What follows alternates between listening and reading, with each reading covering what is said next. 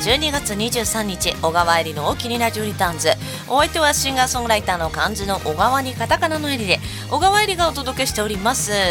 いや12月23日といえどももう24日になってるからメリークリスマスでございますね。いやもういよいよクリスマスでございますよ。今日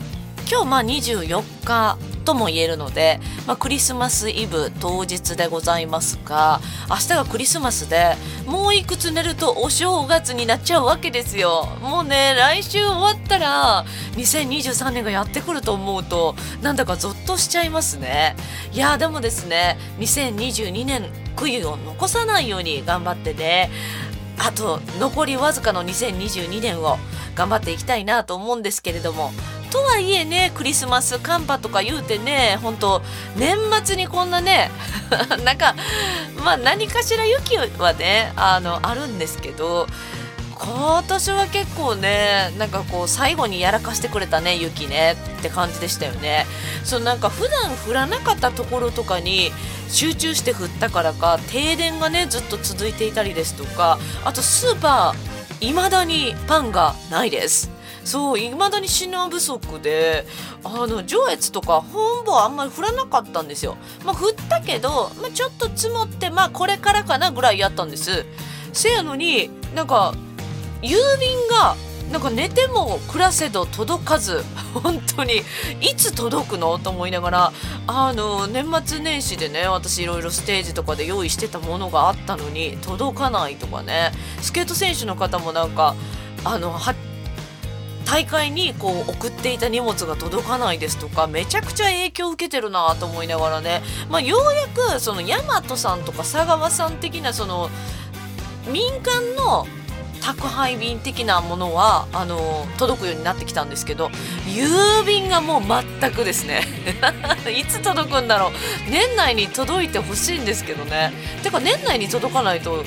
私年始新潟いないよと思いながらね年始はね大阪に帰る予定なんですけれどもいや本当に波乱の年末年始になりそうだなと思いながらえこの「おおきにラジオリターンズ」も波乱といえばそうそうちょっとねあの続けたかったんですけどまあいろんな事情もあり、まあ、活動休止も重なるのでちょっと大きにラジオリターンズも休止しようという話になりまして、えー、2022年中で一旦小川入りの大きにラジオリターンズはお休みをいただくことになりました。いやー生放送もねもうちょっと終わっちゃったので非常に寂しいんですけれども燃え尽き症候群にならないか心配なぐらい、ね、こんなにねあの何もしてないあのお休みをいただくことがほぼないので本当にそわそわしちゃってますけれどもまあしっかりねこの期間に、まあ、子育てとかもありますしまあいろいろ充実させて気持ちともにね充実させてまた戻ってこれたらなと思っておりますので戻ってきた際はどうぞよろしくお願いいたします。それでは今日のオープニングナンバー新潟県はすっかりね、まあ、クリスマス寒波とも言われてるぐらいでもうゴリゴリのホワイトクリスマスになりました。なので小川入りのウィンターナンバー。今日はライブバージョンでお届けいたしましょう。小川入りでキラキラ。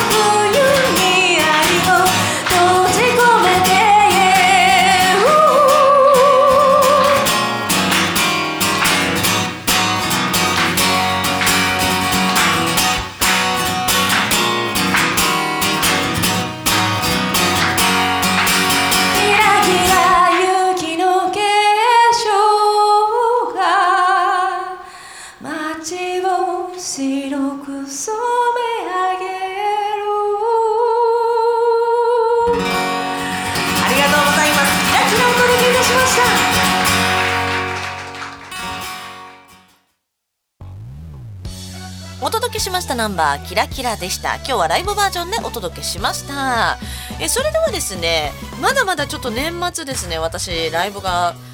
上越で残っておりまして、まあ、なんかねあのクリスマス寒波とか言ってね外出は控えるようにみたいなガンガン言ってるからちょっとねなんかもう恐縮なんですけど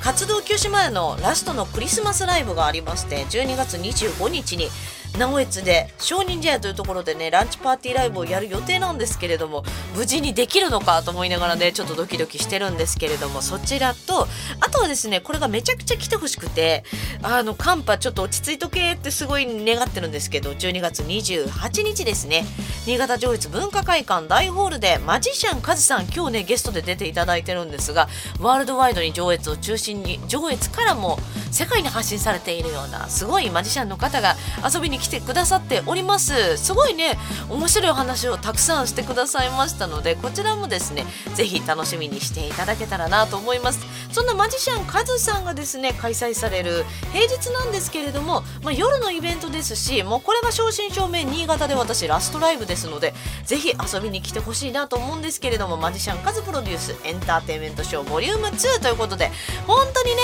配信ライブもありますので皆さん遊びに来てください。そしてね今日のラジオテーマなんですが、まあ、クリスマスとかさ年末年始お正月もそうなんですけど何かしらごちそうを食べる機会は非常に多いなと思っていてうちあの実家に帰ると年末はそうまあ年越しそば食べるでしょ？でまたあれじゃないですか。あのねうちんちなんか絶対すき焼きが出るんですよ。あれはお正月か。お正月の1日に絶対すき焼きが出るんですよね。でそれを楽しみにしてるんですけどまあごちそうが多いとね なんかやっぱ太るなと思いながら、まあ、でもなんかやっぱごちそうを食べるとなんか年末年始が来たなみたいな雰囲気になるんですよ私もいつもね。なので今日のラジオテーマはごちそうということで皆さんのごちそうはいかがでしょうか、えー、ちょっとねごちそうについて皆さんのメッセージご紹介していきたいと思います。まずラジオネーム埼玉のマスさんメッセージお気にありがとうございます、えー、年内で番組の一旦卒業寂しいですが元気なお子様を産むための休息期間なので前向きにまた番組に戻ってきてくれることを待っています。ありがとうございますねあの年内で終了なので来週でね大きにラジオリターンズ終了でございますので来週は皆さんねメッセージいただきたいですね。そしてごちそうの話。自分へのご褒美にごちそうを食べています。一番多いのは焼肉。一人焼肉のお店のおかげで1000円ちょっとで楽しめるのでちょっとした自分へのご褒美に最適。あとはたまたま寄ったスーパーで本マグロが半額になってしていたら勝手に自分へのご褒美として買ってしまいます。あわかる。なんかさあの刺身お刺身やっぱ最近高いから安くなってるとよっしゃ来たみたいなここぞとばかりに買っちゃいますよね。すごいわかります。でもねなんか自分へのご褒美やっぱ必要ですよね。普段頑張ってますもん。ね。みんな頑張ってるし私も頑張ってる。でもご褒美取りすぎるとねあれだからね。あの太っちゃうからね。ぼちぼちいい感じに取れたらいいですね。ラジオネーム埼玉のマサンさんメッセージおきにありがとうございます。そしてもう一つごちそうネタでラジオネームジャスミンさん。エリさんこんばんは。ごちそうの話。クリスマスやお正月はこれといって特別にごちそう食べる予定はなく普段と変わりないです。一人だから一人でごちそう食べても楽しくないから普段と変わりないです。でもさたまにこうさ家でちょっといいお肉を買ってきて焼くとかでも美味しいですけどね。最近ねスーパーのものも結構美味しいですからね。まあ年末年始に向けて少しご褒美的に美味しいものオードブルとかも販売してたりするので、えー、買ってみるのはいかがでしょうか。フライドチキンとかもね私もどこのフライドチキンにしようかななんて思いながらモスチキンとかもね最近よく CM で流れててモスチキン美味しそうだななんて思いながらね。いやーでもチキン自分で作るのもいいなどうだろうなでも買った方が美味しいのかななんて思いいながら、えー、私もちょっとおうちグルメにそうそうまあ寒波も来てるからね。お家で美味しいもの食べようかなと思っております。ラジオネームジャスミンさんメッセージお気にありがとうございます。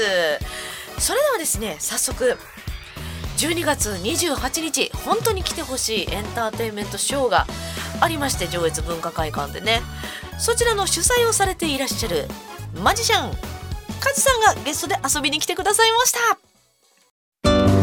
大きにラジオリターンズはい、それでは本日の大きにラジオリターンズ。今日はですね、なんと、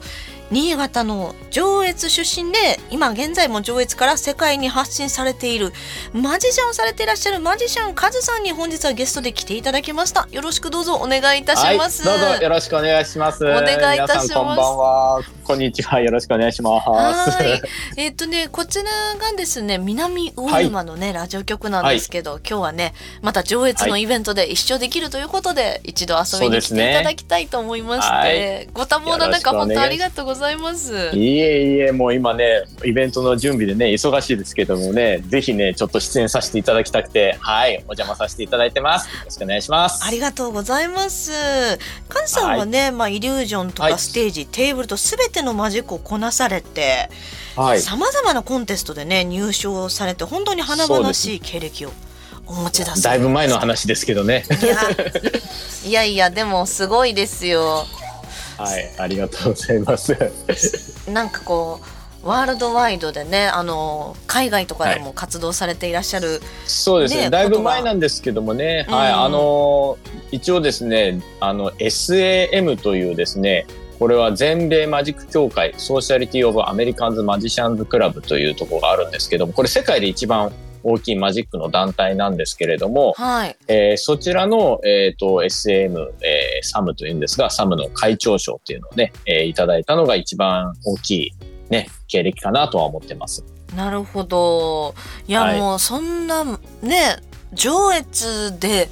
マジックをこう、しようとかね なんかすごいなと本当に思っててですね、えー、でもねまあそれいろいろねコンテスト出たりとかね頑張っていってそれ以外にも実はミュージカルも出てたんですよ昔。ミュージカル？えミュージカル。歌いはるんですか？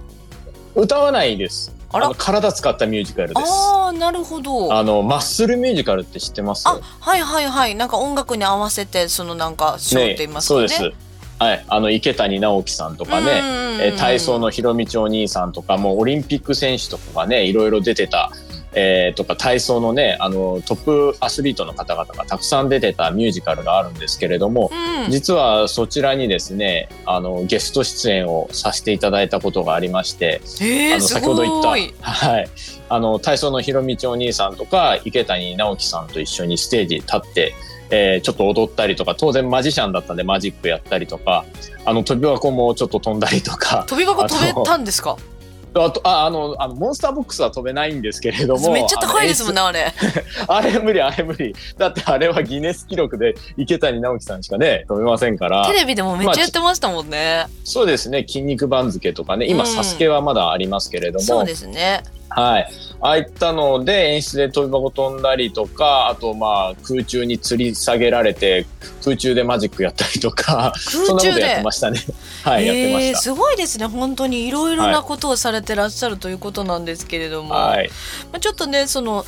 そうやってなんかいろいろなことをするようになったきっかけなんかもねちょっと聞いていきたいなとは思うんですけれども、はい、こちらのラジオが、えっと、南魚沼のラジオ局で、はい、まあ、越後湯沢ですとか小千谷ですとかその辺りも一体ですね聞けるラジオ局なんですけれども、はい、その辺りって結構行かれたりとかしますか？そうですね。私が結構実はオジアとかは何気にこういろいろなんですかね縁がありまして、結構あのなんですかね桜祭りとか山本山祭りとかなんかそういったのとかですね JC のイベントですとか、あとねあの中越地震中越沖地震とかね山越とかねあの辺り結構大変だったと思うんですけれどもそうですね。そ,、えその復興イベントとかで呼ばれてえっ、ー、とお邪魔させていただいたりとか、うんうん、そういったご縁は特にオジアは多いですかね。はい。なるほど。またぜひね、南大沼の方もイベントとかもね、復活してきてるので。ぜひちょっとこのラジオを聞いた方でね、呼んでいただければ、うん、ね、お米が美味しいんで、ぜひ 行きたいなと思ってますけどね。ね、上越のお米も美味しいけど、やっぱ南大沼ブランドってすごいですよね。そう、そう、そうですね。いや、実はね、この間、はい、ある方からね、あの、南魚沼のお米をいただきまして、て、ちょっともったいなくて食べられないんですけれども、ちょっとね、年越し、この年末年始にですね、こっそりね、あのー、美味しく食べるために今ね、取っといてます。いや、なんかね、あのー、新しい一年が美味しいお米で始まるかもしれないですからね。そうですね。それちょっと楽しみに。まあ、ね、年末年始って、まあ実は私、カウントダウンのイベントもあるのでね、食べるのはちょっと後になるかもしれませんけれども。カウントダウン、はい、31日もですか、はい、そうですね、31日から新年明けましておめでとうのカウントダウンでマジックやるっていうのやりますけどね。わあ、すごい。それ、それもまた詳細とかね、また教えていただけたらと思うんですけど、はい、まあその、マジックまあねいろいろ大規模なマジックからテーブルマジックってあの、はい、トランプとか、ね、そうですね。目の前で見るようなマジックのテーブルマジックって言いますね。はい。あの昔スプーンを曲げるやつあったじゃないですか。今でもやりますよ。そのやっぱりカズさんとかでも曲げたりするんですか？はい。あのまあ頑張れば曲がるかもしれません。いやだからねその大規模なやつからそのねこまごましたマジックまですごいなと思うんですけど、ね、なかなかねやっぱり分野が違うので両方まんべんなく全部できるっていうのは実はあまりないですよね。そうですよね、はい、割とテーブルマジックの方はテーブルマジック大道芸は大道芸みたいな感じですもんね。とかまあステージのイリュージョンだったりイリュージョンとかねまあ大体分野分かれてるんですけど、私はまあ実は全部やっちゃうという感じで。音楽もね、ジャンル違いますもんね、みんなね。そうですね。まあたまになんかいろんなジャンルできるような天才肌の方もやっぱいらっしゃいますけど、いや、はい、すごいですね。なんかイリュージョンってやっぱ、いろいろなこう下準備といいますか、はい、舞台セットも必要だからもう大掛かりと言いますかね。そうなんですよ。だからうちの倉庫は大変なことになってますけどね。あ、やっぱそうですよね。そういった準備もいりますもんね。そうですね。イリュージョン何個あるか数えたことないんですけれども、たくさんありますよ。じゃあ、いろんなこう、やっぱ、まあ、手数があると言いますかね。はい。まあ、その辺もね、ちょっと、はい、あの、今後でもちょっと見れるのが楽しみなんですけれども、はい、まあ今回のねあのイベントとかでもねそう大掛かりなマジックを初めてやる、えー、ネタが実は2つあるんですけれども。そう、はい、さんとは12月28日にねそうですね、はい、あの年末ギリギリなんですけれども文化会館、上越の文化会館でね、はい、なんと光栄なことにご一緒させていただけるんですけれども。いや,、ね、いやもう私の方からのラブコールに答えていただきましてありがとうございます。いやもう本当にね なんかもう世界的な方世界的に活躍されてらっしゃるあの、はい、ね、エンターテイナーの方たちがたくさん出るので楽しみなんですけれども、はい、そういったそのイリュージョンとかはいきなり多分始めたわけじゃなくてまずはやっぱテーブルマジックとかなんかその辺の始めやすいところから始められたんですか？えーと、もともとはですね本当に記憶の中であるのはもう幼稚園の頃から好きだったんですね。え幼稚園から？そうですそうです。なんかなんかテレビとかなんか本とかの影響だったと思うんですけれども、はい、なんかそういうので不思議なことをやるものを見てたので、うん、あそれでなんか興味を持ってやり始めたっていうのが、えー、実情なんですけれども、はい、えー、今ほどねこうインターネットとかねそういったものがない時代だったので、うん、あの情報源がないんですよ。そうですよね。なんかテレビでマジシャンの人出てるけどぐらいですよね。はいそうなんですよね。なので、そういったのを見てて真似しようとしても種がわかるわけがないし、どうやってるかわかんない。で、図書館とかに行くとなんかこうね、マジックの秘密何選みたいな、そういうなんかね、絵本みたいな本とかがたまにあったので、そういったの読み漁ってましたね。うん、なるほどね。はい、そこから小学校になってもやっぱりマジック熱は冷めずそうですそうですねあのよくクラスとかでの友達に見せたりとかしてたんですけれども、うん、あの下手くそとか散々言われながらずっとやってまして。辛辣やな。で下手くそでしたよ初めは、うん、はい。それからですかね、うん、中中学高校もずっと続けてた頃にあの皆さんもご存知のミスターマリックの大ブームがね来たんですよね。そうですね。私もミスターマリックはわかりますね。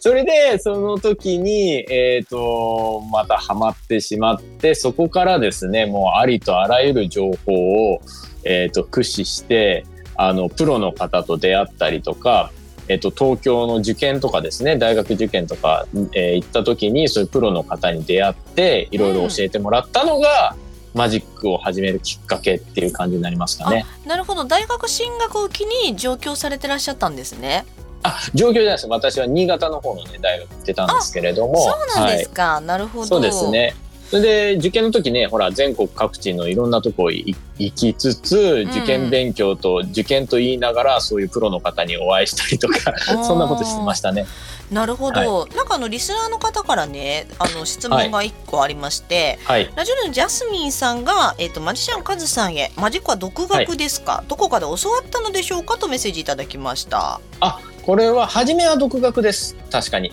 ただ、えーと、途中からはちゃんと弟子入りをして、えー、教えてもらって、えー、それで今の状態になってるっていうことですかね。なるほど。やっぱ弟子入りとかでその、はい、弟子の期間中とかやっぱ結構大変だったんですかね？そうですね今はねなんかこう厳しくやっちゃうとなかなかねあの続かないとかいろいろあったんですけど、うん、まだ私どもの頃は結構厳しい状、ねえー、ところだった時もあるので、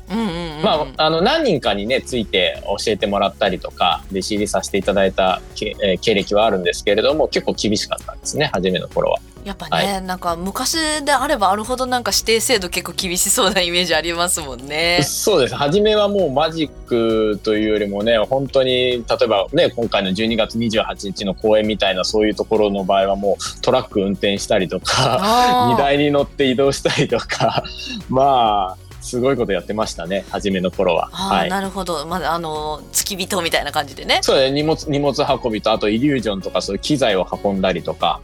はい、そんなこともまあただそれが非常に後になって役立ちましたけどね正直言うと。ああやっぱりいろんなねあの手順とかねそういうのも分かりますしね。はいで、今自体、まあ、マジシャンとしてもやってるんですけれども、ね、小川さんご存知の通り、私、企画イベント会社をね、経営させていただいているので、そういうこういう大きなイベントやるときに、そういったイベントのやり方っていうの分かりますし、うん、あの、音響屋さん、照明屋さんに直接聞かなくても、ある程度のことが、ね、その若い時にですね、もう下積み時にいろいろ運んだりとか、教えてもらったりとか、いろんなの見てたので、そういったものが全部わかるので、あの、ホールとかね、いろんな時に行った時にそういったのは非常に役立ってますね。なるほど。全ての経験がね、はい、今に生きているということですが、はい、あのプロのマジシャンを志そうと思ったきっかけはもう最初からプロになるって感じだったんですかね？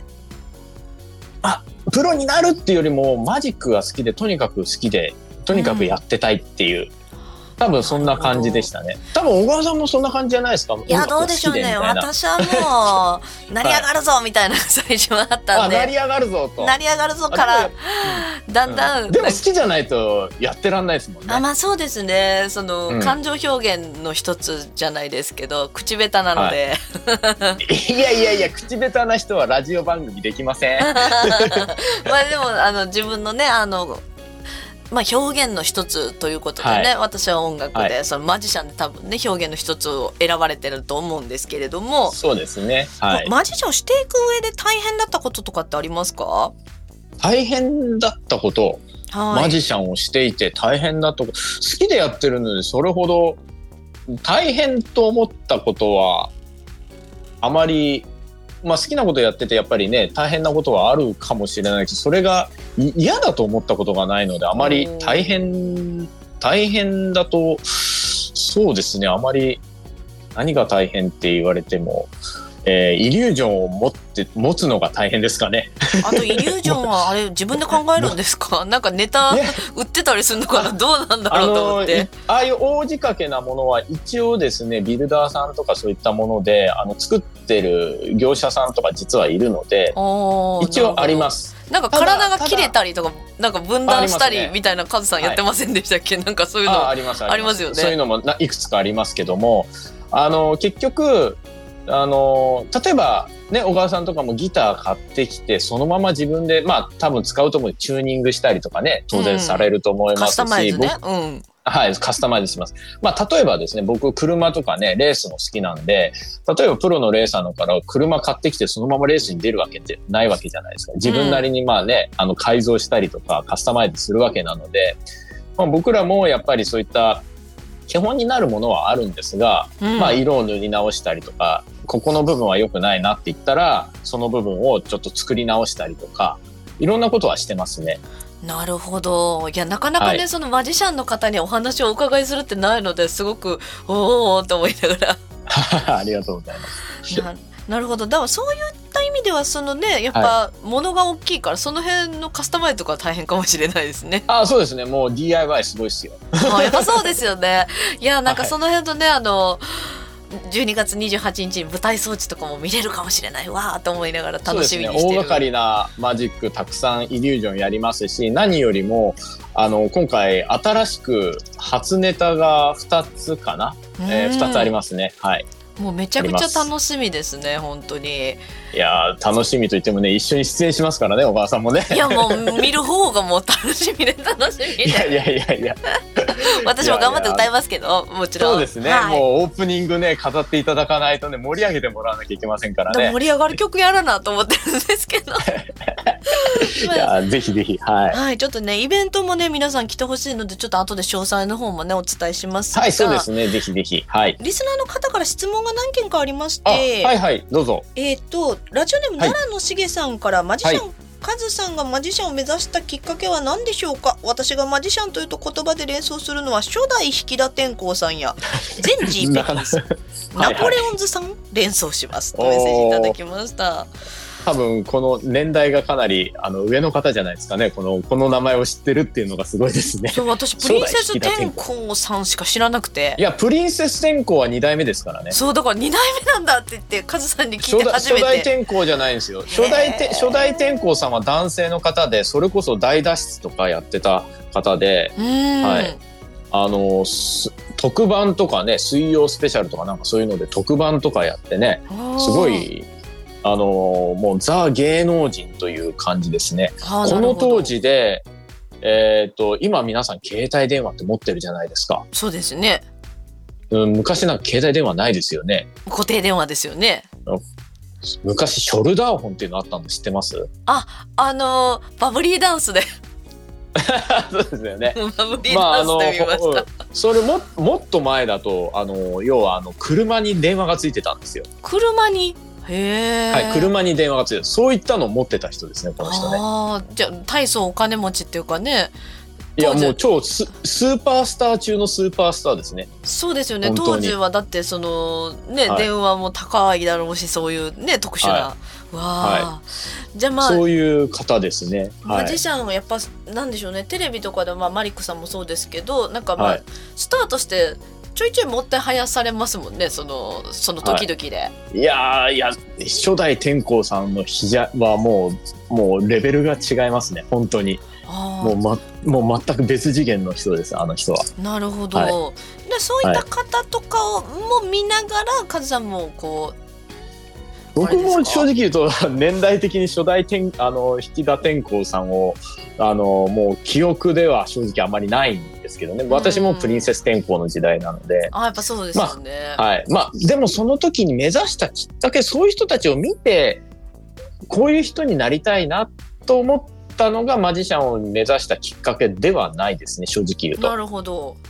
自分は本当にその芸としてマジックがすごくやっぱりマジックって不思議じゃないですか。その不思議さに憧れたんですよね。あー確かに。えー、ってなるあのなんかそうなんです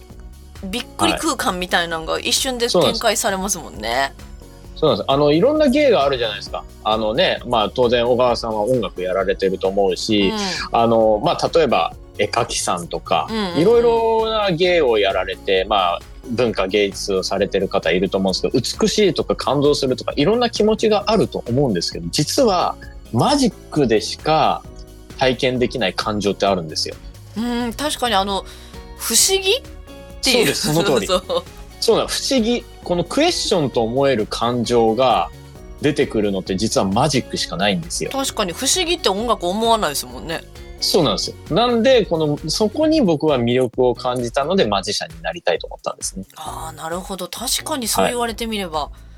そうなんですすごい唯一無二ですねそう考えると。そうなんですよ。うんなので、その先代のマジシャンの方々素晴らしいとは思ったんですけど、そういう人になりたいんではなくて、その不思議さに憧れてマジシャンになりたいっていうのが自分のきっかけですかね。ああなるほどいやー、納得のご回答すごい。そうなんですよ。ははいであもう一つあってマジシャンになるとして素質や体型はあるのでしょうか、手のひらが大きい人がいいと聞きますがそれは本当でしょうかとメッセージいただきました。全然小川さんあったかからわかると思うけど私手小さいの覚えてませんうんやし小小柄っていうか細身ですよねでもでも細身やから脱出芸しやすいのかなとか、はい、いやいやいやいやいやいやいやそんなことないんですけどもあのー、小柄まあ確かに小さめですし手もなんでしょう超スリムなんですよ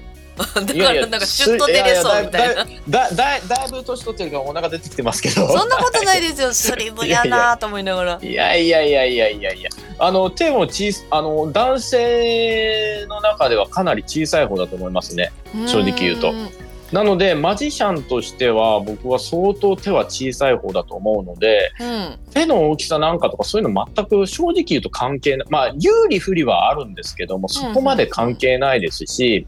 正直言うとあのれいかに練習をするかいかにマジックが好きかっていうそれが素質というかやっていく上で一番重要かなと思いますね。まあ熱意と言いますか熱量がね。そうなんです。あのーもう本当に昔まあ多分一般の方は知らないと思うんですけども、あの、もう有名なマジシ、昔のマジシャンに石田天海さんっていう方がいるんですけども、その方はものすごい手が小さくて、いわゆるこのね、まあ詳しくは言えませんけど、手に物をこう隠して持つっていうことが、手が小さいとできないわけじゃないですか。あそうですよね不自然になっちゃうしはい。でもそれをうまくやる方法を考えて、実はその、その方の名前がついたテクニックがもう世界的に有名になってるんですよね。はい。やっぱ何事も工夫と努力ですねそうですね。そうなんです。もう本当にその方のね、石田天海さんの天海っていう名前がついてる技法っていうのがもう世界的に有名な技法があるので、あーギターもそうですもんね手が大きい方が有利だけど女性の手でも全然弾けますからね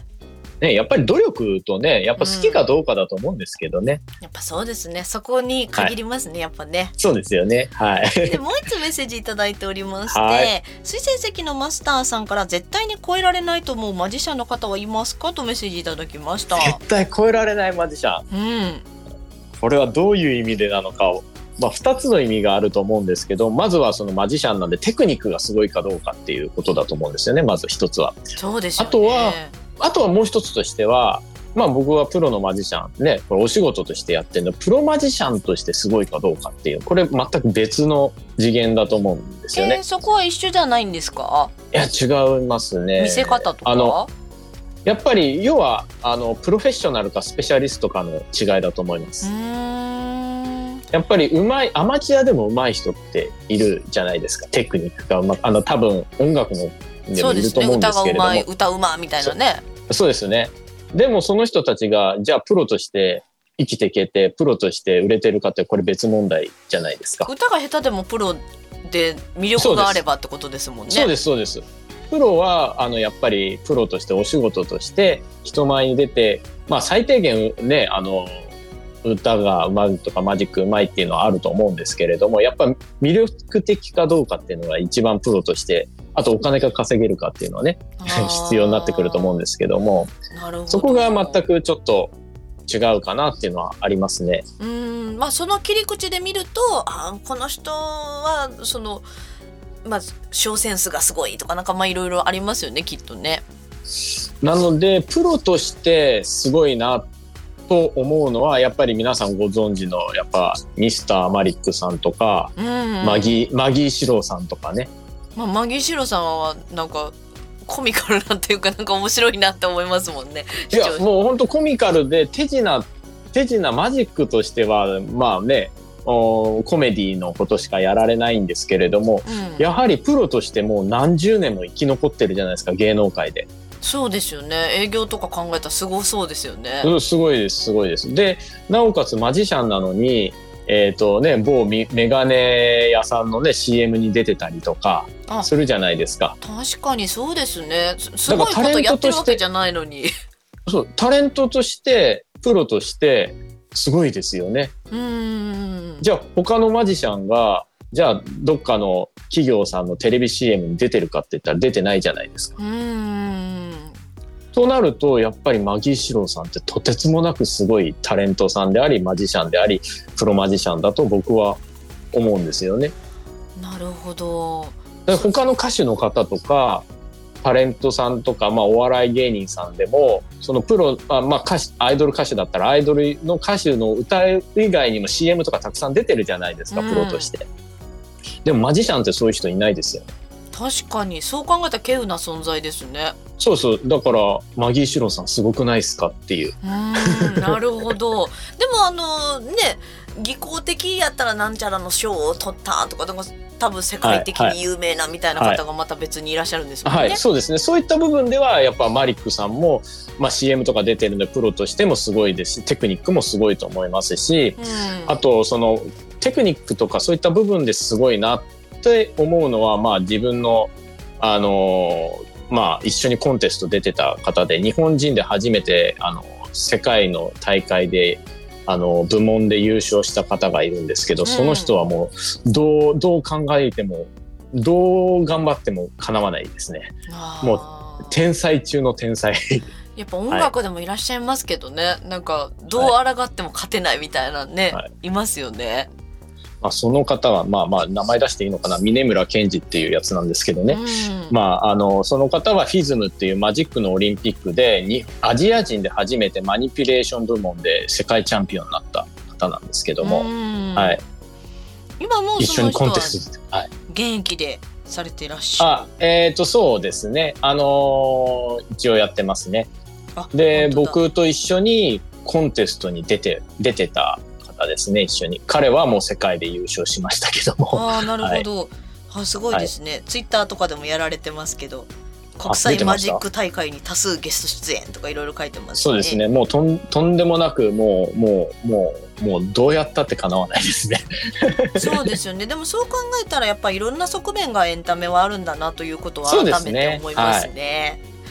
ありがとうございます。はい、でねまあそんなねこうあのマジックに対する情熱あふれるカズさんが企画しているイベントが12月28日にありまして、そうなんですよ。そうなんで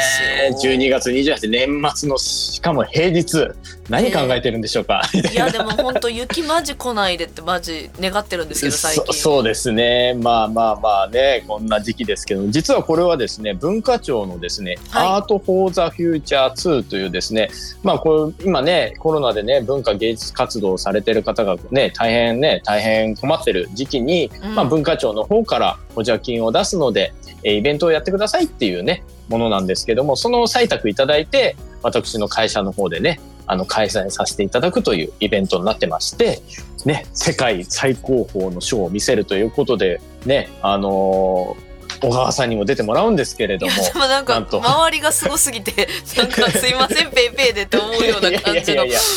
地元でね、地元で頑張ってられてるからぜひねあのもうね実はね今年の春ぐらいにラブコールを送らせていただいたんですけどね。いやでもねね。あの年内になんとか実現しそうで本当によかったと思うんですけど、えー、いやいやまあ私がね全米マジック協会会長賞受賞ですしあとヨーヨーエンターテイナーのトミーというねあのこれはヨーヨーのワールドチャンピオンをなんと3回も取った凄腕のパフォーマー。いやすごい、はいそしてあと陽子っていうのがこの子がですねコントーションっていうじまあ簡単に言うと、まあ、サーカスでやる柔軟芸みたいな感じなんですけれども、実はあのインターハイのチャンピオンでもあるんですよこの子。わあすごい。はいそうなんです。そしてあとはバルーンの、えパフォーマーで、えー、バルーンパフォーマーレイっていうのがですねなんと全米のバルーンパフォーマーチャンピオンです。だからどんなバルーンが出てくるのかと思って いや多分普通の人が考えてるバルーンとはもう異次元の世界なのでこれはぜひお楽しみいただきたいと思いますし、うん、あと小川さん以外にもう一人ねあのアーティストの方がいるんですが、はい、ソングさんといいましてこの子はですね、まあ、あのいわゆる豪華客船とかね、うん、ああいったところで演奏したりとか、まあ、海外とかでもねかなり活躍してる方なんですけども x ジャパンとかねあのに出てるあの杉蔵さんとかも共演してるようなね、エレキバイオリンですからね、なかなか聞いたことない。はい、かっこいい感じ。そしてあとはね、あのね、可愛いピエロさんで、えー、オットちゃんとコタさん、このお二人がして、そしてなんと、小川入さん。もうちょっとなんかごめんなさいって感じですけど頑張ります。いやいやいやいやもうオープニングをねかっこよく飾っていただくために、はい、ぜひねラブコールさせていただきましてぜひねかっこよくね皆さんに聞かせていただきたいなと思ってますけども。いや、はい、でも本当トータルでものすごいショーになりそうですし上越でこんなん見れるってもほほんまないですよね。ないないないですないですないです。これもうななおかつもういろんなジャンルが楽しめるのでこれ、ぜひ皆さんにね見に来ていただきたいですよね。これマジ来た方がいいだって2200円でこんなん見れるってありえへんよ。あないないないこれはね本当に文文化庁の補助金があるからこの値段でできるんで絶対ありえないです。はい、当日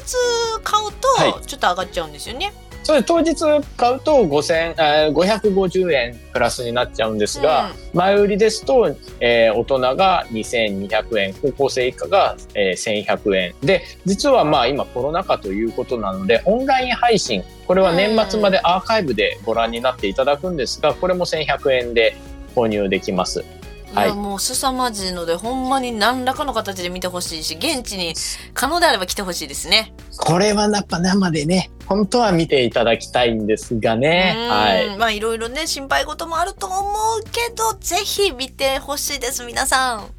はい。で、カズさんのホームページからもチケット買えますしね。はいはい、そうですね。ご購入は私、マジシャンカズのオフィシャルページから、うん、えチケット販売サイトにも行けますし、あとはと、まあね、当日じゃないとわからないよって方は当日券も会場の上越文化会館で販売しております。それ以外に前売りで上越文化会館と上越市市民プラザで、えー、購入できますので、ぜひ皆様ご利用いただきたいと思います。はい。で、あの配信ライブもね、皆さんぜひ全国的に見ていただきたいと思いますんで、はい、どうぞよろしくお願いいたします。はい、はい、よろしくお願いします。それではまあそのイベント、まあ華々しい感じで終えて来年抱負とかってありますか？はい、ちょうど年末なので。そうですよね。まだまだね、なんかこういう新型コロナのね、波が収まらないような気はするんですけれども、今回ね、まあこうマジックだけじゃなくていろんなアーティストの方々と一緒に、えっ、ー、とね、共演させていただくということになったので、また来年も、またよりなんかいろいろなマジシャンだけじゃなくて、パフォーマーだけじゃなくて、まあね、こうミュージシャンの方とかね、いろんな方々とコラボしたですね、あの、エンタメショーをね、またやっていきたいなとは思ってますね。ああ、素敵ですね。またぜひ、はい、あの、頑張るんでよろしくお願いします。いや、もう、もうそれはもう地元一緒なんですから、もう一緒にやりましょうよ。ああ、ありがとうございます。もう、はい、産休復活したらまたよろしくお願いします。ぜひぜひよろしくお願いします。はい、それではね、12月28日に向けて、はい、えっ、ー、と、私たち頑張っていきますので、皆さんどうぞよろしくお願いいたします。はい、ぜひ皆様会場でお待ちしております。それでは今日はですね、上越から世界に発信されているマジシャンカズさん遊びに来てくださいました。本当にありがとうございました。はい、ありがとうございました。大きにラジオリターンズ。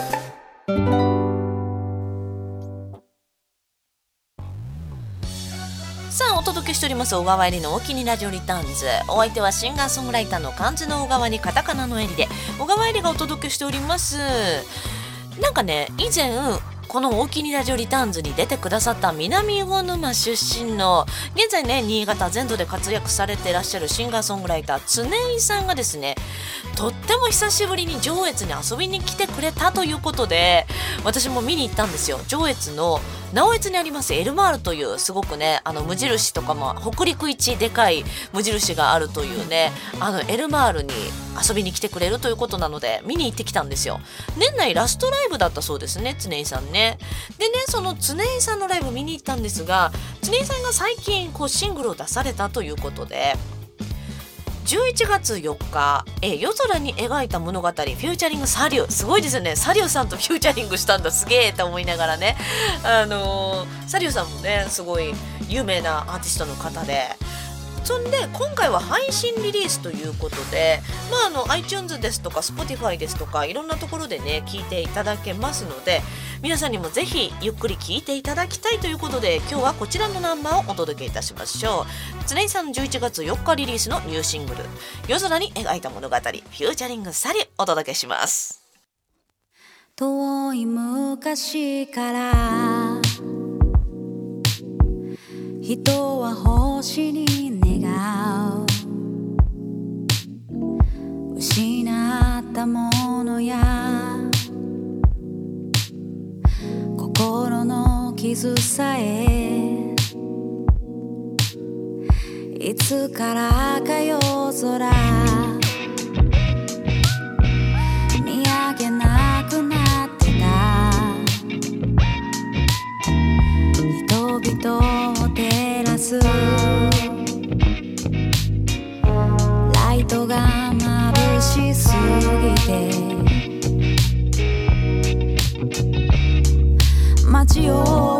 熱いもやを払って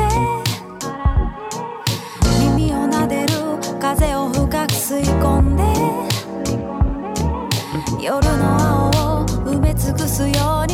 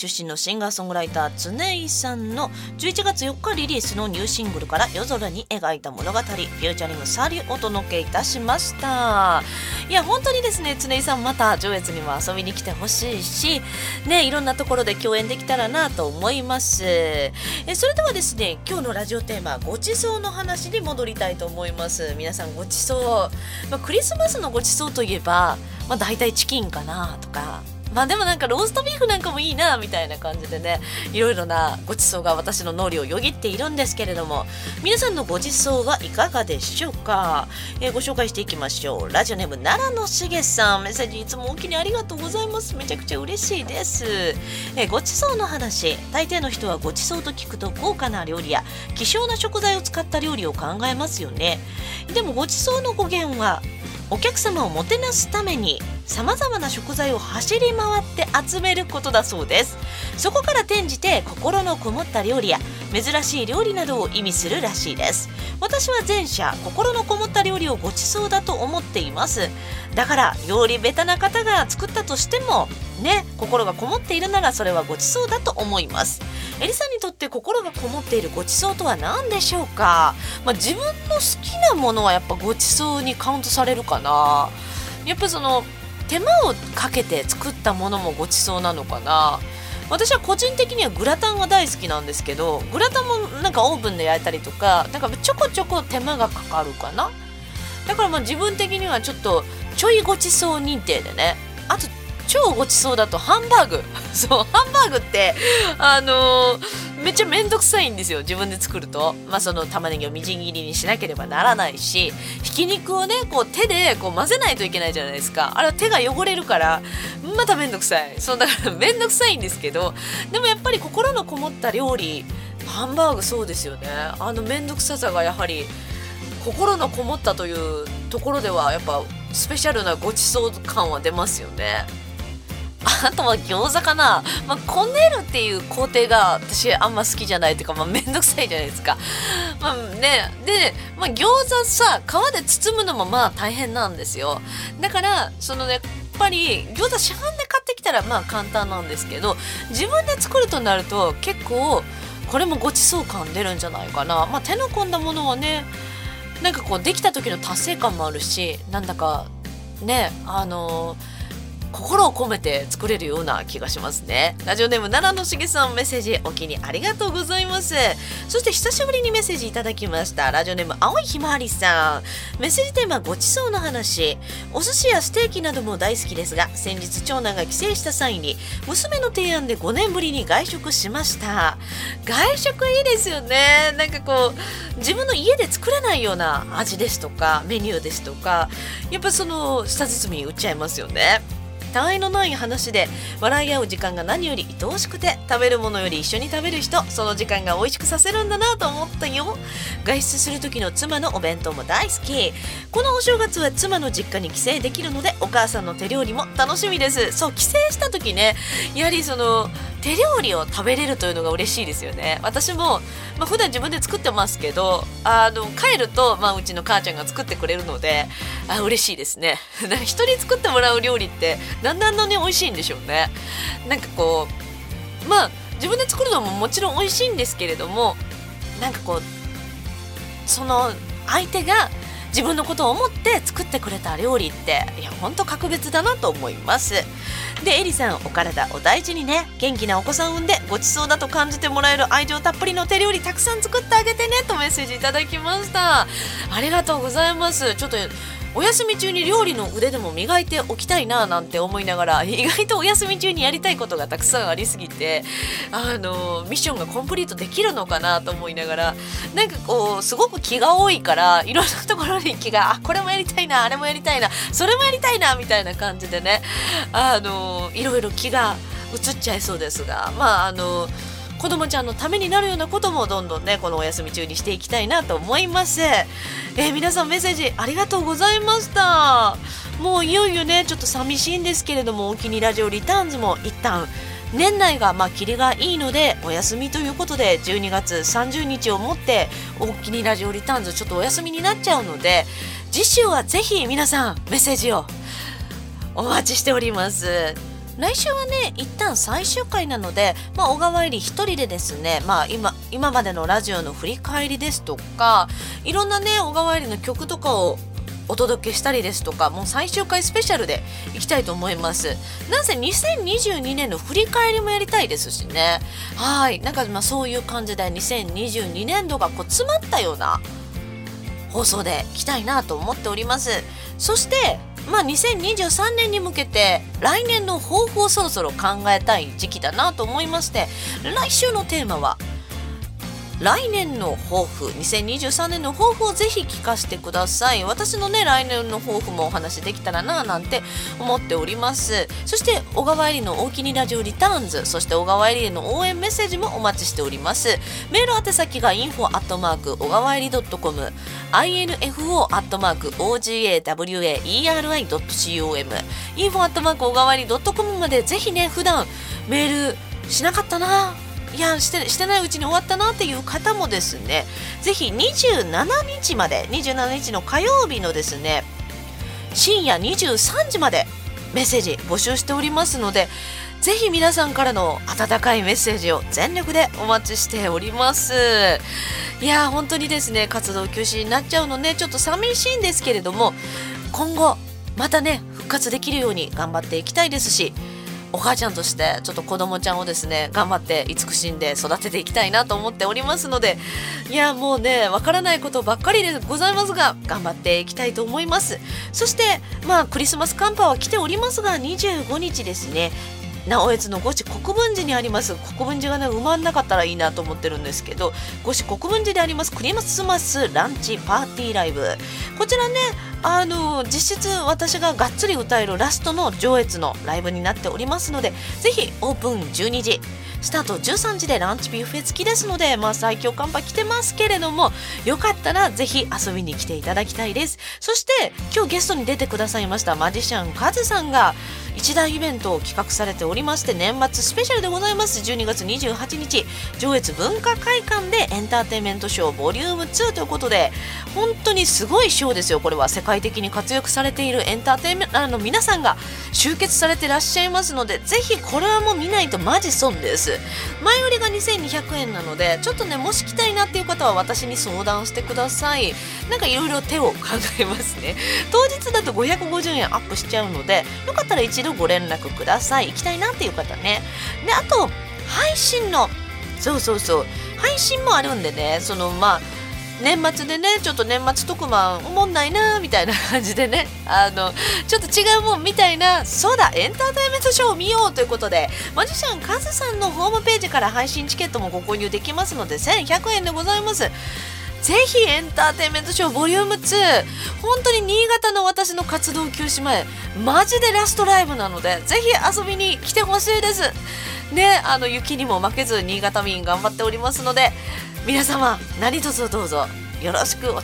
お願いいたします。でもくれぐれもね無茶無理はなさらないように本当にねなんかもう難しいんですけどね来てほしいと思うんですけどなかなかねなんか今ねあの雪の具合ですとかいろいろ難しいんですけれどもでも活休前ね悔いが残らないように頑張っていきたいと思います。それでは、えー来週の放送でね、とりあえず小川入りの大きにラジオリターンズお休みですがまた復活できるのを夢見てそして来週のね総集編ね皆さん楽しみにしていただけたらなと思います。皆さんからのあったかいメッセージもお待ちしております。それでは最後のナンバーをお届けいたしましょう。小川入りで旅立ちの歌でお別れしたいと思います。来週も2022年度そして活休前ラストの小川入り大きにラジオリターンズでお会いしましょう。お相手はシンガーソングライターの漢字の小川にカタカナの襟で小川入りでした。皆さんおやすみなさい。いい夢見てね。